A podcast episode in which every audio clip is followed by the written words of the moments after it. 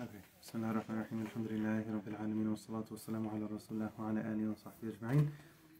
Today we'll be covering Hadith 12. The title is Greed in the Heart, but before we get into that, uh, Aribo is going to share some something of uh, a lot of. It's very relevant and also very important. So if you want to go ahead and. Okay, yeah. So, um, Assalamualaikum everyone. know most of you know me, and if you didn't, it's become very clear in this halqa that I'm a therapist. um, and my background specifically, or my specialization, or whatever you want to call it, is in domestic and sexual violence. And October is Domestic Violence Awareness Month. so I just wanted to talk a little bit about it and like what we can do as individuals in our community. Uh, I'm not going to get too like graphic or anything, just in case anyone's worried. But if the topic in general is just triggering, feel free to get up, leave the room, do whatever you need to, or just move. Sometimes walking is helpful. Um, but um, I have like some worksheets here if anyone is curious um, that go over some of the basics of domestic violence. So domestic violence in general is violence occurring in the home, and um, it can be categorized into different types. And this is just good to know because when you're looking for resources, grants will limit, because there's limited funding, they'll focus. I'm sorry to interrupt, but I just want to introduce Brother Wakar is the landlord, owner of this Assalamu plaza. And salam he actually the one who spent lots of uh, resources to Mhm. make the entire remodeling inside here and for the other office for free for us. And he gave us three months also for rent. So he spent almost over twenty, thirty thousand dollar worth of work over here and there Mhm. with the three months rent. So I just want to thank him and Thank you, brother. tell you who is actually supporting. Hopefully you guys take good, good use out of that, you know, inshallah. Yeah, yeah, definitely, definitely. Jazakallah khair. Sorry for interrupting. Alaykum salam wa rahmatullah. Okay.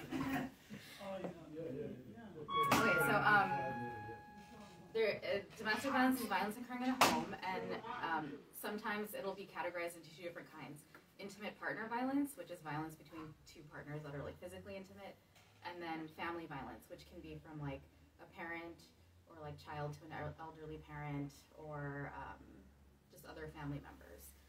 Uh, so that's just good to know because when you're looking for resources, some organizations will only offer services for intimate partner violence, and some will specifically offer it for family violence, and that is the case in Sacramento. Um, so it's good to be aware. Um, so I won't go into this, but if you're curious or want to learn more, there's different types of abuse. Most of the time, when people think of domestic violence, they think of physical violence. So, like hitting, pushing, that sort of thing. But um, there is also emotional abuse, or sometimes people call it mental abuse. There's um, sexual abuse, financial, spiritual, and technological. Um, so yeah, there's lots of different kinds, and there's like examples of each kind. But this can be kind of overwhelming to go over or even look at. So just be mindful of the headspace you're in when you go over it, or if you share it with someone, um, especially if you know someone who's experiencing domestic violence and maybe they're like a little bit in denial like this can kind of help them recognize what's going on but it can be really overwhelming for someone to recognize that so i always give a disclaimer before i share this with someone. Um, but it's a really good resource. Um, and also like the types of abuse are categorized different ways um, in different places but this is a good breakdown that's pretty holistic.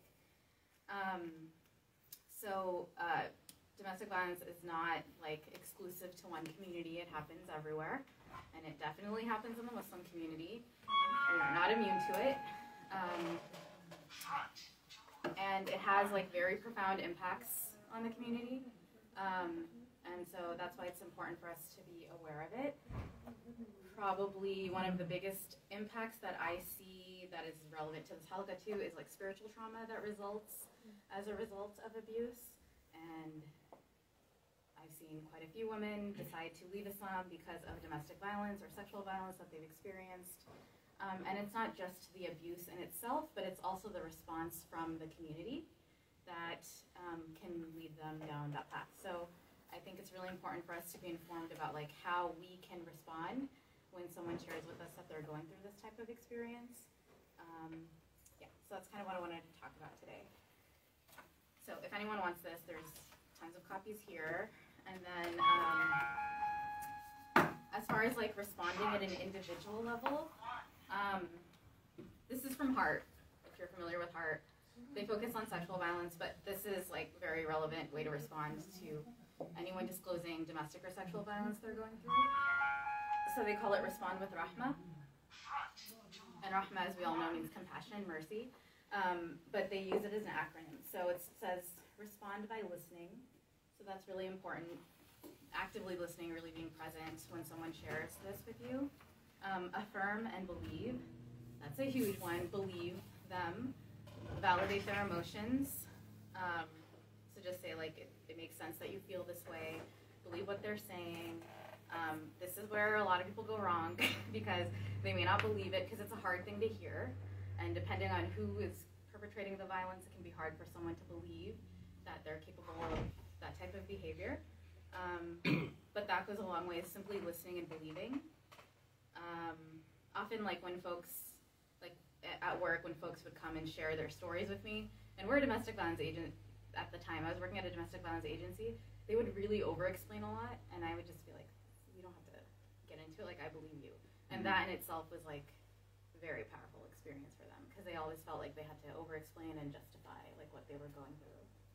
Um, honor cultural and religious context and values. So pretty straightforward. honor cultural background. Even within Islam, there's a lot of diversity in the way that folks practice. So just be aware of that. Um, and honor like cultural context as well to the best of your ability. Um, the M is for maintain privacy, which is pretty straightforward. There's a lot of stigma and taboo around this um, topic.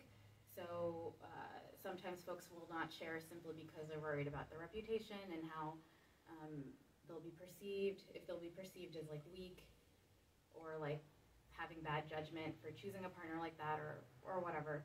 Um, or how like their family will be viewed or there's so many different layers. So maintaining privacy is really, really important. Um, and then assist with providing resources.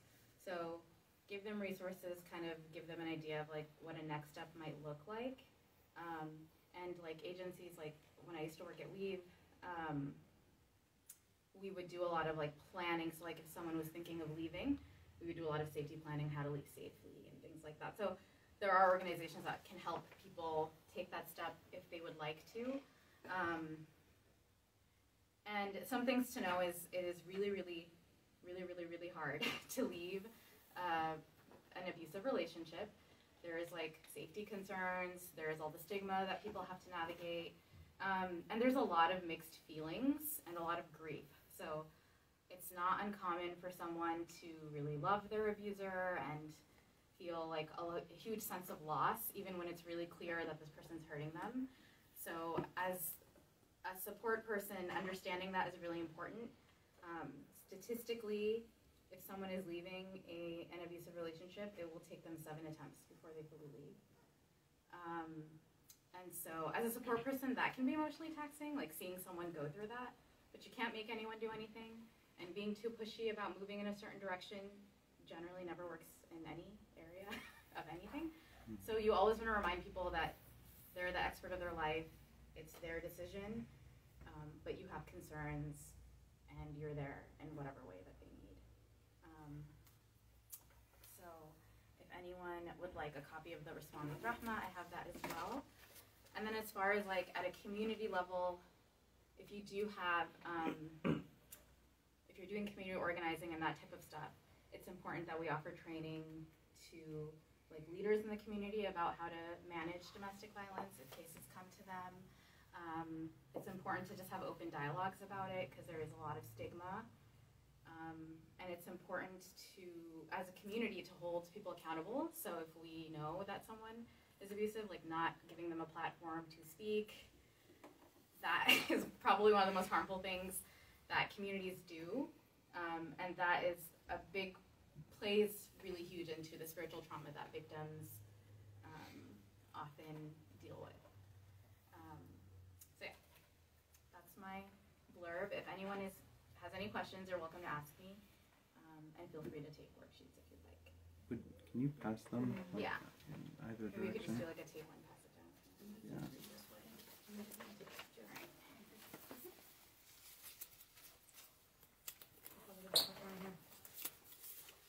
Up to you.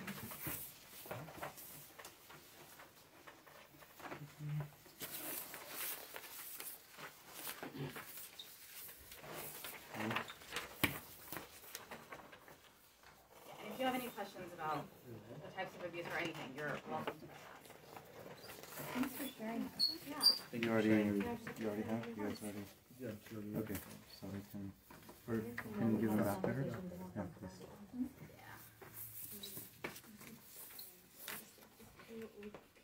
Okay, I have a question. Heart, is this Sahar Pirzada? Okay. Yeah.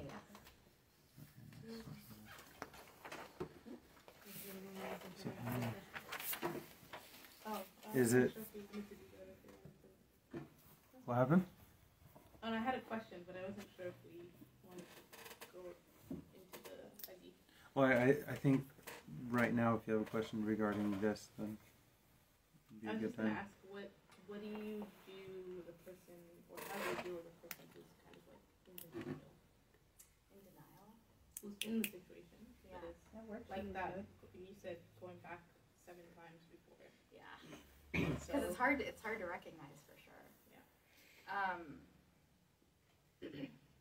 So, generally, I will just ask questions about how they feel in the relationship. Do you feel respected? Do you feel safe? Those are kind of some of the words that I use to like get an idea, um, and see if they can, if they're noticing it. Because if they answer those questions honestly, you know, they might start to um, if they're not able to an- answer those honestly, they might not. They might just not be ready. If there's like a safety risk, then sometimes I just directly bring that up. Like, hey, I noticed this, and that doesn't feel really safe um, for you or your kids if there's kids involved, um, because we know from research that kids as young as an infant, just being in that environment is impacted by domestic violence. Um, you'll- start seeing behavior issues like once they go to school and stuff like that. So, um, yeah. So I think that can also be a way not to like, uh, just yeah, just kind of bringing up like, oh, I noticed like, your like your son. This is happening with your son. Like, why do you think that is? Or like, is there some way I can support you? Always gently, always with a lot of compassion. Um, yeah, and even just like safety concerns, I'll just mention like, oh, I'm worried about you. Like, you know, I have friends who've definitely been in these situations, and it's really hard to watch them go back and come out. So it definitely requires a lot of patience and like very gentle, like nudging and just being available as much as you can um, when they need the space to vent. And yeah, It's a good question. Any other questions? And I want to offer a clarification that a lot of people uh, within the Muslim community they try to justify domestic violence with Quran, and there's a specific ayat that's often altered and, and taken out of context and manipulated essentially to make it seem like it's justifying it, but it's not. I mean, th- those three, uh, the the three steps that are mentioned. This is in Surah Nisa, I think A thirty four. Um, within that ayah, if it mentions that if there are uh, serious issues, if there are serious concerns, then then there are three steps that are mentioned to potentially help remedy the situation. And the next ayah says, and if each side is looking to reconcile, then if they want, they can appoint someone on their behalf to represent them and to participate basically in that process of reconciliation. Um, I mention that because in order for there to be reconciliation, then it's automatically implied that things didn't cross certain lines. So in that ayah, not to go into it too much, but Allah mentions three uh, three steps or three stages. Uh, the first one is, you know, if there are these lingering issues, the first one is to try to speak with for one spouse to to speak with the other, and if there are still issues, for them to essentially take a break, for them to uh, sleep separately and just kind of more or less take a temporary break from each other, from the relationship. And then the third step, it actually doesn't, it just flat out doesn't make sense, even if someone tries to explain it by saying it means to, to hit them lightly or to tap them lightly. When was the last time you ever heard of any marriage therapist, any LMFT saying that, you know, you should take your toothbrush and you should like that that's going to help you it just it doesn't it doesn't make sense and what what that part of the ayah. Actually, Yahya Emerick does a really good job explaining this in his translation of the Quran, which also has like tafsir intertwined. So the way that he explains it is the way the Prophet himself lived these three steps. والسلام. There was a time, and it's referenced in Surah Ahzab and Surah 33, when there were some major issues between him and his wives. And so he tried speaking to them.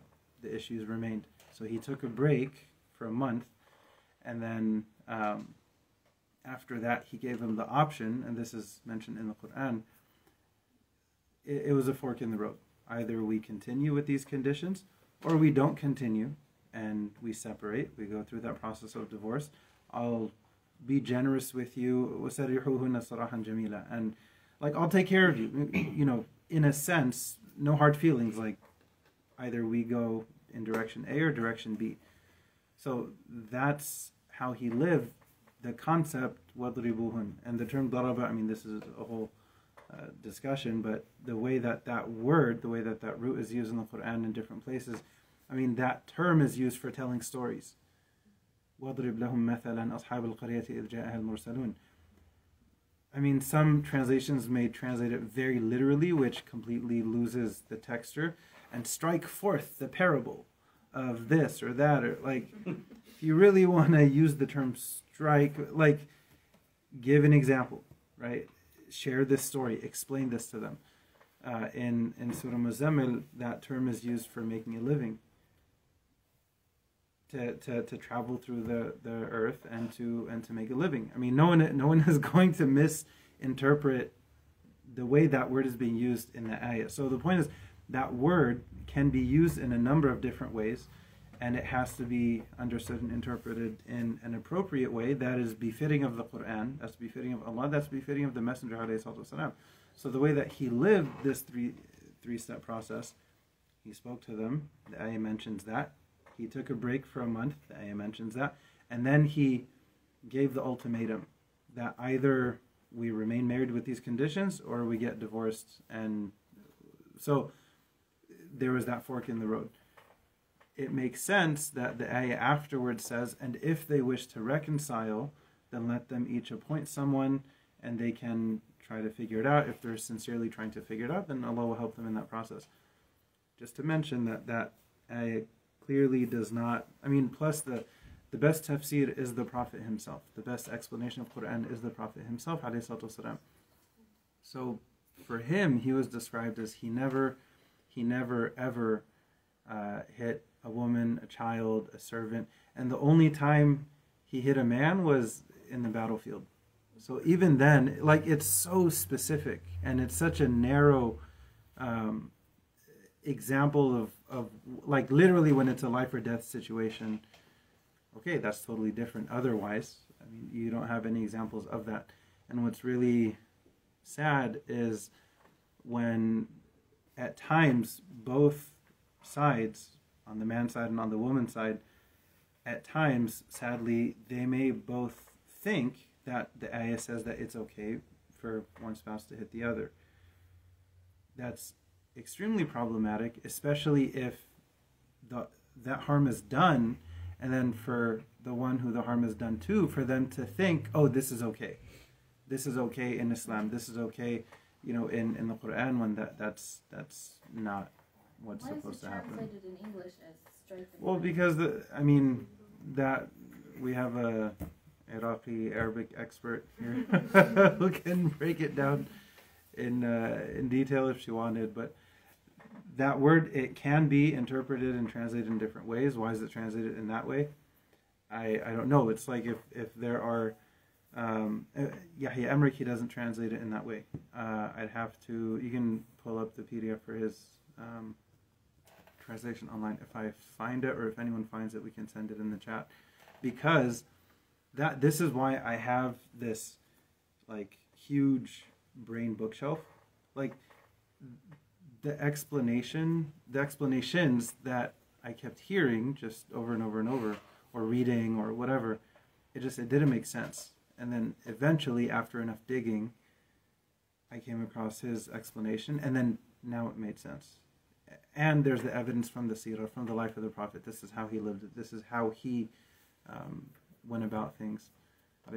So, if it's translated in that way, if it's explained in that way, then whoever's doing that, they're responsible for that. Just like in in uh, in other areas, it it's a very overly simplified translation. If uh, someone takes the ayah, some translations will say, "Oh, you who believe, do not take the Jews or Christians as friends."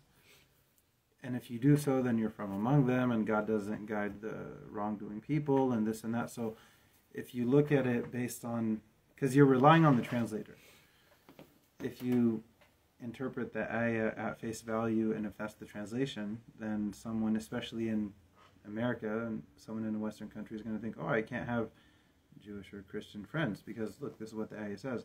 But wali, awliya, is different than asdiqa. It's different than a friend at school. It's different than an acquaintance. Wali is like a, uh, a, a protector. And the context of these ayahs, there were some people who basically put out a hit on the Prophet ﷺ. I had a feeling I was there. There were, we'll just act like nothing happened. Uh, there, there were some people who put out a hit on the Prophet. I forget if, if they were planning it or if, or if they attempted to kill the Prophet. I, either way, that I mean, he's the head of state, and he's a prophet, and and and. Um, so, in that context, the the head of the hypocrites was intervening on their behalf, saying, "No, no, no!" Like you know, basically defending them. And then Allah reveals these ayahs in connection with that context. Hey, person who claims to be Muslim, but there's some serious issues, don't do that. Don't like if there's war in that situation or some major conflict between the Muslims and whoever else, if you're going and consciously supporting the enemies of the Prophet against him, I, I mean, what kind of a Muslim are you? So, in, in that context, it's understood. Oh, you who believe, and that includes those who claim to believe, i.e., hypocrites, don't take them as your awliya. Don't like prefer their protection. Don't prioritize your loyalty to them over your loyalty to Allah and His Messenger. The point is, some things, of course, generally speaking, the the there's a sense of husn there's a sense of having a good opinion of other people, and I don't think it's necessarily going to be translated in that way intentionally. Uh, at least we hope not. It can be an innocent mistake, bad mistake at that, but um, that's why it's helpful that we have so many different resources, uh, especially those translated uh, into English. And there are a lot of different talks and lectures from different scholars on different platforms and all that. So I just wanted to mention that because that ayah, unfortunately, is very uh, misunderstood and misapplied at times. And it just, I mean, if, if someone, if they just have a basic understanding of who the prophet was, immediately they're again, it's going to be confusing. Like, what? Does it really say this? But what about, based on his personality, what about when he did this, when he did that? How, like the same person who somehow managed to pardon the people of Ta'if after that happened, hoping that, you know, maybe their kids will become Muslim, which is exactly what happened. All of a sudden, there. So it's, I mean, it's a whole discussion, but I just wanted to mention that in connection with this. Um, have you ever come across people kind of justifying it in their minds? I have. Definitely. Like- when I've done panels, like in Masajid, hmm like on this topic, guaranteed there's always someone in the audience that brings that ayah up hmm To justify it. to justify it. Oh my god! And then I turn red, and then Yeah. I Like there, and then I'm like quiet for a few minutes so I don't say anything terribly rude. and then I like no, it's okay. defer to someone else to answer because I just can't. There was moment. someone that was like arguing that with the imam speaker, like in the audience. Yeah, I usually defer to the imam in the panel because Mhm. they wouldn't even take me seriously if I answered. Like, Yeah, I mean, if they're gonna do And- that, yeah. yeah, yeah, yeah. You're a woman. You shouldn't need it. So, So then it- I, I'll usually also just bring up like you want to be careful of the questions you're asking. Like it's gonna make it hard for other folks to ask questions or share. And once that question is asked, then hmm it just creates not like the safest space for people to. Yeah. anything, then that gives you more of an incentive to mention it before they can even ask, Mm. right? And if it, like, literally just, just bring it up, be like, and I love doing that too, where you bring up taboo subjects, so that if someone ends up bringing it up, it's not just like awkward. Yeah. Mhm. Um, because I know that there's another ayah too that talks about like how a man has the right over a woman in bed, essentially. Something along the lines of that. I've heard that been brought up as well. Am I incorrect about that? I I don't For- think I mean, haven't- I I don't know. Yeah, like like fulfilling his desires. mhm. Yeah, that's ask right. her first. Wait, And what ayah that did that you also know? I, I know the ayah, but I know the surah. uh, if it's the ayah, it's in Which is Surah I've seen people Al-Baqarah. use that when it نساءكم comes حرث to- لكم فأتوا حرثكم Yeah, أنتم gender gender rape. harassment, So all that- use of The emotion. context of the ayah is in Surah Al-Baqarah. He Um, was talking about Ramadan, Right. And then after that, like you right. cannot have it during morning times, just mm-hmm. like in the evening. Then mm-hmm. Uh, it says mm-hmm. And then if you if you decide to, then then you can. And within that, there's also sorry, there's also the uh, within that area, there's also the prohibition of. So there, it mentions what's allowed, and then by default, other things would would not be allowed um, within situation. there's manipulative people out there. I mean, I, I remember on the hotline, I, we had a few calls like this where it was like a woman who had converted to Islam and was like talking about the abuse in her relationship and was like, but this is normal, right? Because like he told me this is how Islam is, and I was like, no, hmm no, Which is also Yeah. where like yeah, knowledge can empower people. yes, Hundred percent. Go and seek 100%. knowledge yourself, so that you're not just like relying on your husband to teach you what is Right. is not and I mean that's also an important piece to remember is like when we see like content like that in like messages and stuff, or imams are posting ridiculous things about sexual violence or domestic violence that are not victim centered. hmm Um, for like myself, seeing that, I'm like, okay, well, I know that that's not that doesn't align with Islam, and this person is trying to like hold on to power and control or whatever, right? hmm Um, but there are a lot of people who don't have the privilege of having access, right? And like didn't go to an Islamic school their whole life or didn't grow up in the masjid and hmm like their only experience of faith is like imams on social media Mhm. or whatever, right? Mm-hmm. And then they if they're trying to connect to faith and that's what they're seeing, then that turns people away. Right? Yeah. Yeah. Yeah, Surah Al-Baqarah, Surah Al-Baqarah. Yeah. ayah two to three. hmm So that ayah has to do. Uh, so, like you said, within it's right after the ayahs of Ramadan. It was, I think, before. Before. Allah Okay. subhanahu wa ta'ala was talking about Ramadan. I'll need to check it out. Okay. Yeah, I'd, I'd have to see the placement, but that doesn't. I mean, the the I think a good way to look at these different things is just like it takes two to tango, right? So just like one person in a relationship has rights, so does the other one. Just like one has responsibility, so does the other one. So it's and in any healthy, functional relationship, there has to be communication. There has to be an understanding. There has to be uh, the, the presence of rahmah, of compassion.